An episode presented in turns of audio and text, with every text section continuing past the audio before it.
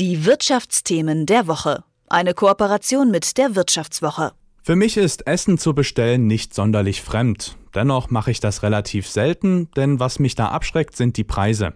Man sieht auf der Rechnung für mein Dafürhalten schon, dass die Marktriesen wie Lieferando sich dicke Provisionen für die Vermittlung einstreichen dann wird da natürlich das Ganze an den Kunden weitergegeben. Da möchte man ja auch noch ein vernünftiges Trinkgeld dalassen, da kommt schon einiges zusammen. Dennoch boomt der Markt der Lieferdienste, vor allem seit Beginn der Corona-Pandemie. Die Bestellungen über Lieferando, Flaschenpost und Co. steigen rasant.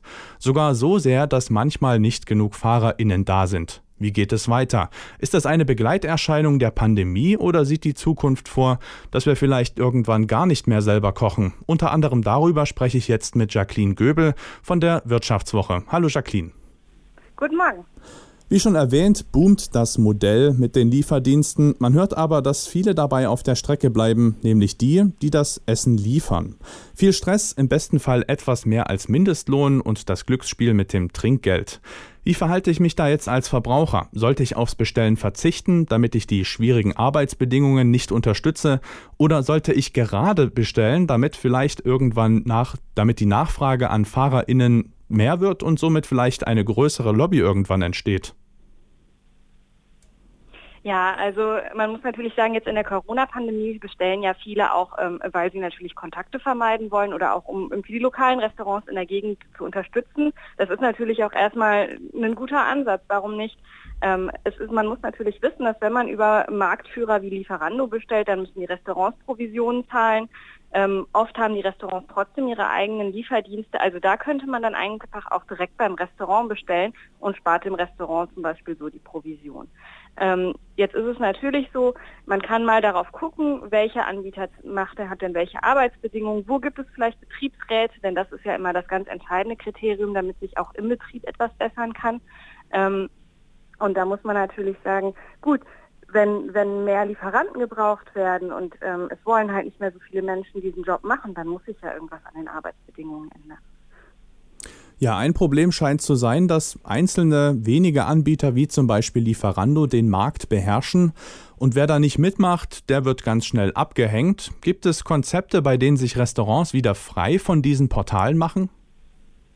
Also jetzt gerade in der Corona-Pandemie haben wir jetzt erlebt, dass äh, zum Beispiel viele systemgastronomische Restaurants, Hans im Glück, Peter Pane, das sind ja diese Bürgerketten, aber auch zum Beispiel Losteria oder so, die haben angefangen, ihre eigenen Lieferdienste aufzubauen. Ganz klar, das war teilweise, äh, zeitweise die einzige Möglichkeit, noch Umsatz zu machen.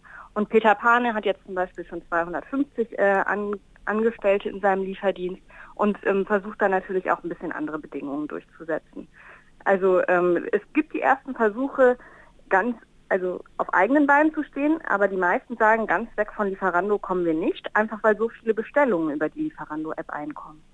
Das heißt, die fahren dann auch vielleicht äh, zweigleisig, also machen ihre eigenen Bestellungen und die von Lieferando? Genau, so machen das die meisten. Also bei Peter Pane zum Beispiel sind es, glaube ich, ein Drittel des, des Umsatzes oder der Lieferungen, die die mit den eigenen Lieferdiensten machen. Und ähm, bei zwei Drittel äh, des Umsatzes kommen die Bestellungen immer noch über, über Lieferando. Ein Blick in die Zukunft, was denkst du? Sinkt die Nachfrage nach Lieferdiensten wieder drastisch nach Ende der Pandemie? Oder machen wir dann in Zukunft einfach gar nichts mehr selber? Ja, da gibt es auf jeden Fall ganz interessante Zukunftsvisionen. Wenn man jetzt zum Beispiel nach London oder in andere Metropolen äh, guckt, da gibt es bereits sogenannte Dark Kitchens. Ähm, die funktionieren im Prinzip so, dass es äh, quasi nur noch eine große Küche gibt, keinen Gastraum mehr. In dieser Küche kochen, äh, sage ich mal, mehrere Köche oder mehrere Restaurants und produzieren quasi ihre Mahlzeiten nur noch für die Lieferung. Also da gibt es überhaupt gar keinen Restaurantraum mehr, keinen Gastraum mehr, in dem man sich hinsetzt, sondern da geht es nur noch um das Liefern. Und ähm, es gibt Studien, die ausgerechnet haben, dass wenn dieses Konzept sich fortsetzt, dann steigt natürlich auch irgendwann oder sinken irgendwann die Kosten für eine Lieferung. Dann könnte es irgendwann sein, dass äh, die gelieferte Mahlzeit nicht mehr wirklich viel teuer ist, teurer ist als die selbstgekochte.